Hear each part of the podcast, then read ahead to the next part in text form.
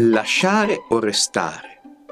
Cosa fare dopo un tradimento? Meglio mollare o riprovarci?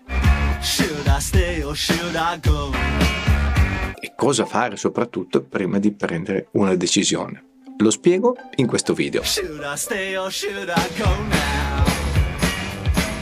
Lui, imprenditore ricco, capace e attento alla propria compagna. Una coppia che, nonostante la cronica mancanza di tempo, sembrava andare bene, o almeno così lui credeva. Una sera il telefonino, quel vigliacco, era proprio lì, a portata di mano.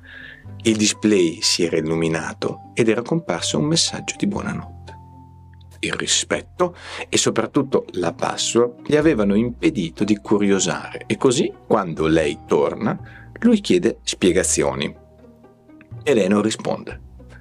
Lui le chiede e lei infuriata lascia la scena. Non se ne parla più finché un bel giorno, dopo un paio di settimane, un investigatore privato porta a lui le foto. E qui l'inizio della discesa, cioè la scoperta del tradimento.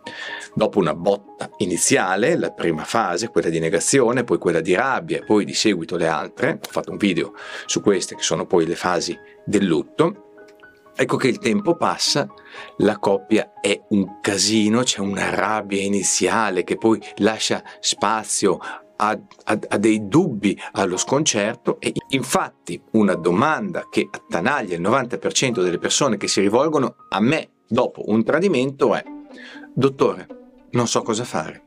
Non so se lasciare o se riprovarci. E qui ti metto in guardia. La prima cosa da notare è che scegliere in un momento così traumatico non è una buona idea.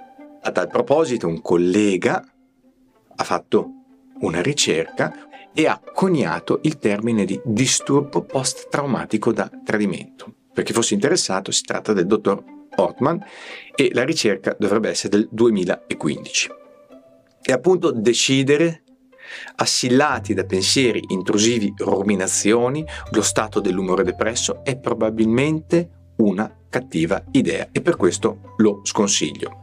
Prima di capire cosa fare è necessario lasciar passare il momento, il momento che lo so è drammatico e se non ci si riesce meglio rivolgersi come al solito a un professionista, a uno psicologo e poi successivamente valutare degli aspetti che sono fondamentali che provo a snocciolare ora.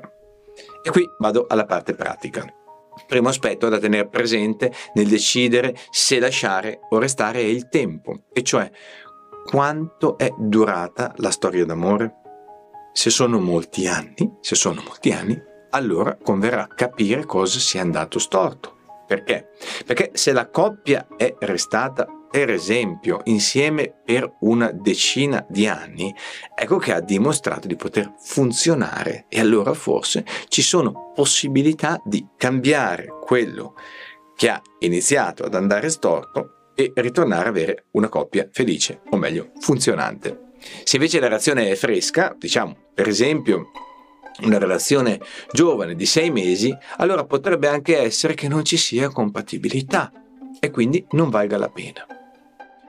Altra variabile da tenere presente sono i figli. Questi se ci sono e sono minorenni, eh beh, in questo caso la decisione coinvolgerà anche loro in modo potente. E sempre a questo proposito, io consiglio di pensarci molto ma molto bene prima di rivelare il tradimento. Se poi la coppia dovesse riformarsi, probabilmente i figli soffrirebbero per niente nell'apprendere che uno dei due genitori si è comportato in modo non proprio esemplare. A volte poi si può decidere anche di separarsi senza svelare nello specifico il tradimento. Ovvio, in futuro, quando i figli saranno grandi, questo probabilmente salterà fuori. Beh, in ogni caso, chi ha fatto le corna si assumerà le proprie responsabilità davanti ai figli. Se invece la coppia si riforma, allora potrebbe essere che il tradimento resti tra i segreti di mamma e papà, per la pace e la felicità di tutti.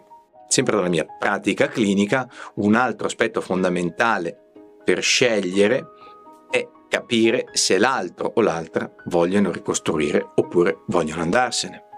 Esiste un protocollo che usiamo in terapia per ricostruire una coppia che si è interrotta e che si è distrutta a causa di un tradimento. E questo protocollo prevede una prima fase dove si saggia il pentimento e la voglia sincera di rimanere insieme di colui oppure colei che ha tradito. A volte non ci sono vie di scampo e la scelta se restare nella coppia o se andarsene è già stata presa proprio da chi ha tradito perché vuole andarsene e non è pentito. Un'altra variabile da considerare nel capire cosa sia meglio fare è l'intensità della relazione fedifrega. Se è una botta e via, solo sesso, un'avventura è un discorso.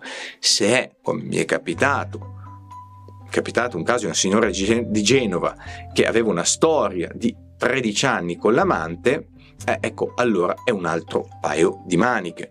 Poi, ovviamente, nel post tradimento c'è anche forse l'aspetto principale che è quello del mi piace ancora il mio partner, riuscirò a perdonare e a passare oltre?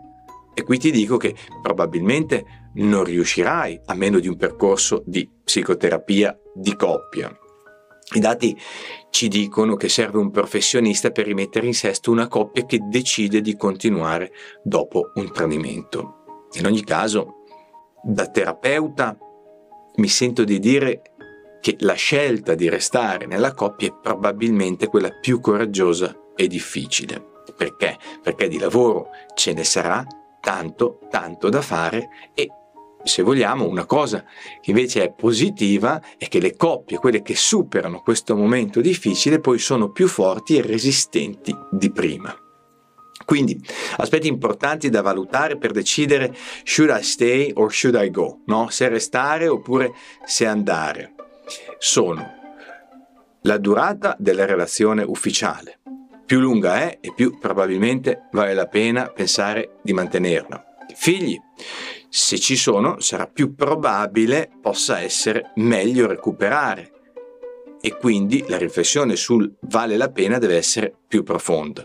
Poi, altro aspetto, come la vive l'altro? Vuole recuperare? C'è pentimento? Oppure ha già chiuso e gliene frega poco?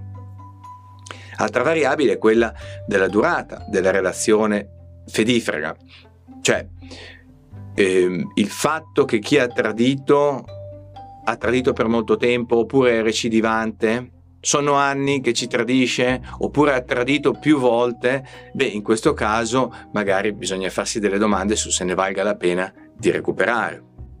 Tutte riflessioni che puoi fare tu e se risulta difficile, un terapeuta di coppia è la persona alla quale chiedere un aiuto.